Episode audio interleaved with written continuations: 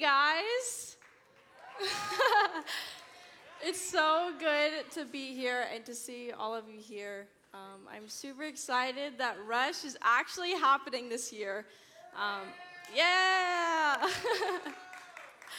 um, it is honestly a blessing just to be here and to be here with all of you guys and to have um, this spirit, this experience, and to share it all together. Um, so my first rush was in 2016. And so, yeah, it felt like long ago, but this is my fifth year, I think. And so um, I'm super excited to be here. Um, and so I definitely miss the other churches being here. And those of you who are watching, we miss you. Um, but I'm happy that we can live stream and definitely share with um, more people. But so a little bit about me. This is my family. Yeah, there's my family. Um, so they're my parents, and then all my siblings, and they're only five. There are usually only five of us at home. Those two just got married in September, and then my sister on the left near my brother. She's in college. She'll be a sophomore. Um, and then, but soon there'll only be three. I will be a senior this year at Providence. Go Storm. this will be my ninth year running track, not at Providence, but just in general. I've been running for a really long time. Um, but the reason my family will be losing two members is because that's my, tw- well, it's, he's gone. But that was my twin on the very outside. His name was Colson. he's sitting right there. Um, he's, he's my best friend. I love him. But so today I want to be telling you guys a few stories. Um, one, a personal story of mine, and then a story from the Bible, and then stories that maybe some of you can relate to. But before that, I want to pray. Heavenly Father, Lord, we thank you so much, Lord, um, for the opportunity to be here, for the opportunity to worship you and be in your presence. Um, I thank you for this day and everything you've done to get us here. Um, I thank you for the way that you love and the way that you take care of us. Thank you for each and every single person in this room and the way, how, and the way that you have uniquely made them. I ask that you fill this room with your presence and prepare each of our hearts for your word this morning. In your name I pray. Amen. So, the first story I want to tell you about is from the book of 1 Samuel. Now, this story, almost 99% of you have already heard this story. So, has anyone nev- never heard of or read the story of David and Goliath? Okay, nobody. That's okay. It'll still be super exciting. Um, so, David was the son of Jesse. He was the youngest of eight sons. And David took care of his father's sheep, and his brothers um, served the king, Saul. So David was anointed and chosen by God to through, Sam, through the man Samuel to be the next king. And the king reigning at the time was Saul. And so David and Saul first met when Saul was struggling with evil spirits tormenting him. And Saul had pleaded for help. He told his servants, Hey guys, I really need help. Um, this is a big struggle of mine, and it's very painful. And so he told his servants to find someone who could play the harp. Odd, I don't know why a harp would help you with evil spirits, but it did. And so um, one of his servants knew that David could. And so through this, David and Saul ended up spending a lot of time together, and they got to know each other and became good friends. And so, fast forward a tad bit, and there was a war rising between the Israelites and the Philistines. So, the Philistines were on one hill, and the Israelites on another hill, and there was a whole valley in between them. And the Philistines had a secret weapon, and that secret weapon was called Goliath. So I don't know if anyone else grew up scared of the monster Bigfoot, but it's like you'd be camping with your family in the woods, and then you'd be afraid to fall asleep because what if Bigfoot came out and ate you? So Bigfoot our day is like Goliath their day. Goliath was this maybe nine foot tall guy with big muscles, a loud voice, and a really arrogant ego. He one day shouted to the Israelites from his side of the hill to send one man down from the Israel side, to send him down and fight him. And Goliath was a man who was confident in his success and his capabilities as an incredible warrior. He was strong, he was tall, he was fierce, and he was really he knew how to fight in a battle. And he knew that. He had he said he put so much on the line because he had so much confidence in, in himself. And he said, Okay, if your one man can beat me, if your one man can fight and kill me, you can have all the Philistines and we'll become your servants. But if I win and if I beat you, then you have to become our servants. Everybody was terrified. Everybody was so scared that there was 40 days until actual fighting would start. David's brothers were in the army at the time for the king, and one day uh, David was sent by his father to bring his brothers um, food and supplies. And so David went to where his brothers were. Um, he, gave his, he gave the supplies to the keeper of supplies for the army, and then he went to meet his brothers on the battle lines. And so when he was there, he heard what Goliath was saying. He heard that one man needed to go and one man needed to fight Goliath. And when David heard the confidence that Goliath had, he said, Who is this? Like, who is this man to defy the armies of the living God? How dare he do that? So when he heard Goliath's challenge, he then went to Saul and said in verse 32 of 1 Samuel chapter 17, Let no one lose heart on account of this Philistine. Your servant will go and fight him. When David said that he would fight Goliath, Everybody laughed and told him that he had no chance. And yet David then told, told Saul in 1 Samuel 17 34 through 37 Your servant has been keeping his father's sheep. When a lion or a bear came and carried off a sheep from the flock, I went after it, struck it, and rescued the sheep from its mouth. When it turned on me, I seized it by its hair, struck it, and killed it. Your servant has killed both the lion and the bear. This uncircumcised Philistine will be like one of them, because he has defied the armies of the living God. The Lord who delivered me from the paw of the lion and the paw of the bear will deliver me from the hand of this Philistine. So, David was obviously going to go fight him. And Saul was like, okay, well, let me help. So Saul gave him a bunch of armor. And so he put all this armor on David and he gave him all of these swords. And David was like, so he was the youngest of eight brothers. And in the Bible, he was described as ruddy and handsome. And so all of the armor that Saul put on him, David stood there and he was like, Man, I can't wear this. He could barely walk in it. And so David went to a stream, he got a few rocks, and he got a sling, and that is all he took to battle with him. So in verse 43, when Goliath first saw David coming at him with nothing on him but just a rock and a sling.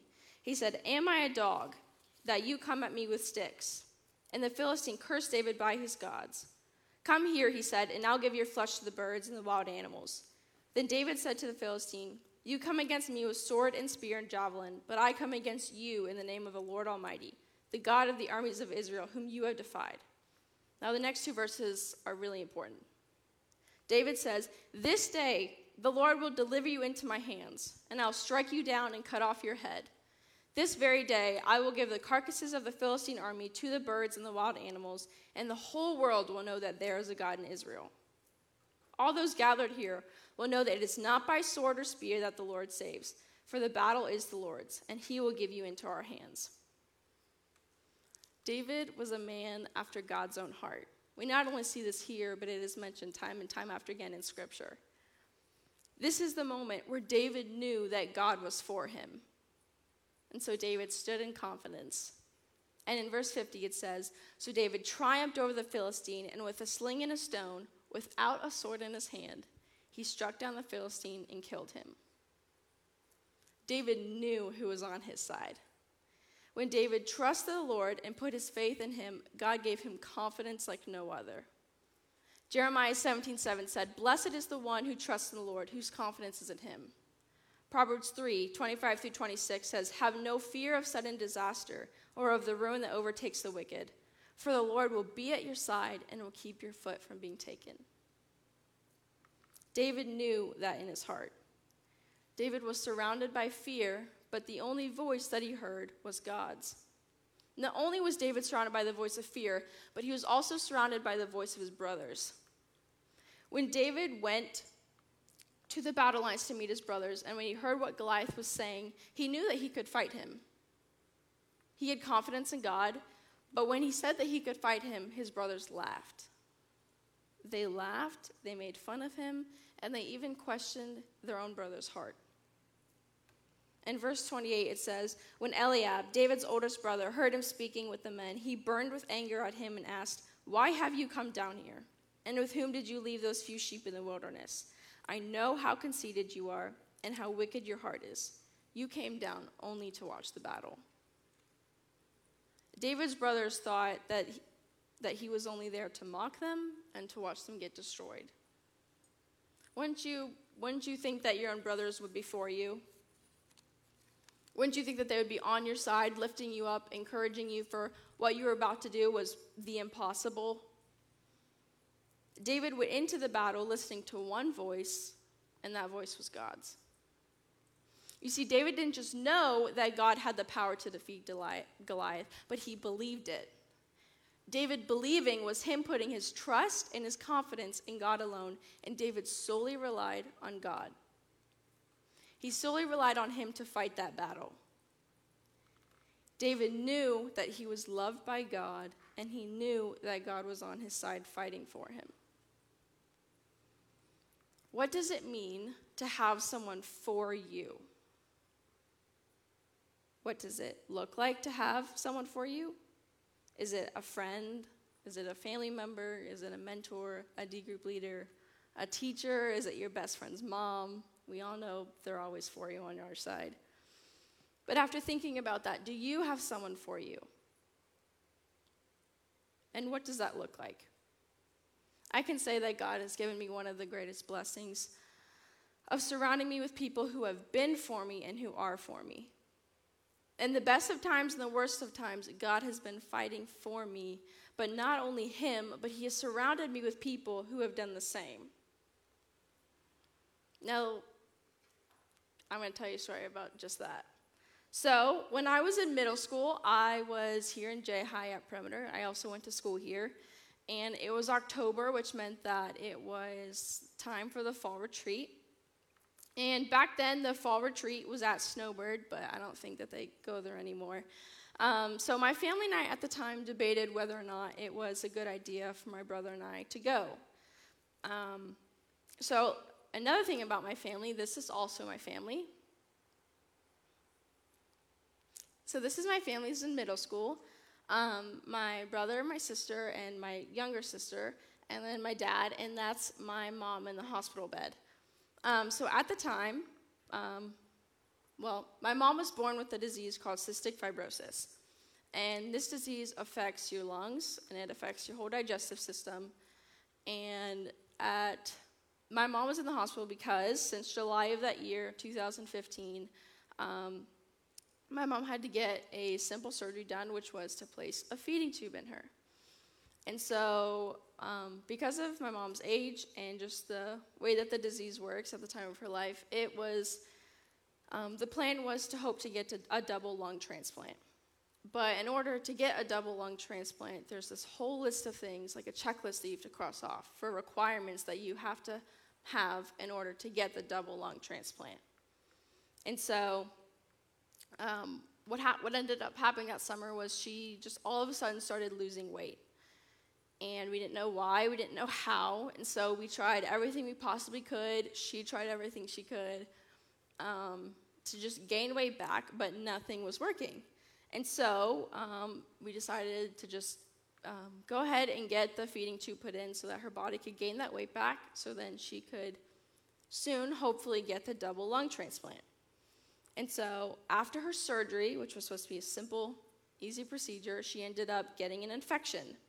And so from that, she was from that July, she was in the hospital, um, basically fighting for her life. Every day was a roller coaster, it felt like.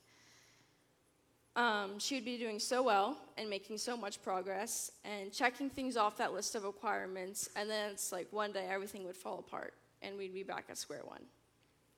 And so, come October, we didn't know if it was a good time to leave for my brother and I. Um, but we ended up going, and it ended up being a time of peace and stillness and time to get away from everything that was going on in my home. Being there at that retreat, I remembered I was so worried and so unsure of what was going on in my home. Was my mom going to be okay? Is my dad okay? Are my grandparents okay? On the last night of the retreat, um, it was a concert of prayer, and the whole the whole room was sitting with their D groups, and worship was playing, and I broke down. I remember I was so scared, and all I wanted was God to heal my mom. All I wanted was for that pain to be gone, for her to be okay, for her to come home, to see her, to be with her. And I was sitting in what felt like a pit. It was a really dark pit, and I couldn't really see anything around me. I didn't know what was around me, I didn't know what was going on. And I felt so much pain. Not just for myself and what I felt like I was going through, but seeing my mom in that place of struggle. All of a sudden, sitting there, I felt the Holy Spirit tell me loud and clear that everything was going to be okay. That my mom was going to be okay, that my family was going to be okay, and that I was going to be okay. At that moment, I went from knowing that I am loved to believing that I am loved. One of my best friends was in my D group at that time, and she was she was with me during the retreat. Um, she uh, she came. She was in my class for the past two years before that in a row, and we knew each other since we were six years old. And so she knew my family, I knew her family, and she knew everything that was going on with my mom. And so soon after I had that aha moment, she randomly, out of nowhere, started praying for my mom. That turned into an overflow of praise and prayers throughout the room for my mom and my family. And at that moment, God was confirming again and again how everything was in His control. And so, leaving that retreat, I had hope, I had confidence, and an overwhelming amount of peace. Peace knowing that everything was going to be okay, that my mom was going to be okay, and that I was going to be okay, and believing that I am loved. Nine days later, I was in the hospital with my mom for the very last time. And then the next morning, she passed away. How do you go from standing confident in the hope and the love of God to having your mom die after years of struggle? I was so afraid. I didn't want to grow up without my mom. I didn't know how to. I was afraid of her dying. And I remember the pain and the heartbreak that came when she was gone. And after that, I was so frustrated with how lonely I felt back in that pit. How lonely I felt with that darkness and I didn't know what to do. I may not have noticed it in that moment of shock, but God was still fighting this battle for me. Over the next four and a half years, the Lord continued to show me countless ways that He has been for me. My mom is rid of pain, she is rid of struggle, she's able to sing and dance and laugh, and able to breathe perfectly with Jesus Himself, and that is glory to God.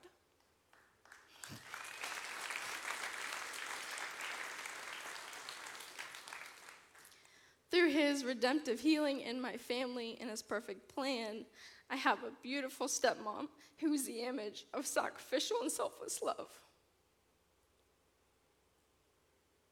And the most caring people you will ever meet in my stepsister and her husband. That is glory to God. I have been broken and lost yet again and again God was in control, and He was and is and always will be for me. And He was, is, and always will be for you. Just like David said in verse 47 all those gathered here will know that it is not by sword or spear that the Lord saves, for the battle is the Lord's. God was fighting for me the whole time. He always has been. Through my life with my mom, through my pain without her, through struggles with body image, through struggles with control, through shortcomings, and through my mistakes. No one is going to fight for you the way that Jesus will. He fights so hard because he knows that you are worth it. Some of you may be struggling to hear those words. Some of you may be struggling to even believe those, and some of you may be hearing it for the first time. But don't give up because He has a plan and He loves you and He wants to show you that. He even showed us John 3 16 through 17. For God so loved the world that he gave his one and only Son, that whoever believes in him shall not perish but have eternal life. For God did not send his Son into the world to condemn the world, but to save the world through him. 1 Peter 2:24 He himself bore our sins on his, in his body on that tree that we might die to sin and live to righteousness. By his wounds you have been healed. God gave the ultimate example of what it looks like for someone to be for you. He died and took every sin upon himself so that you and I can live a life filled with hope. We can live knowing that one day we will be with him in paradise, paradise with no sin, no brokenness, no pain, and no death. He promises one other thing that it's going to be hard.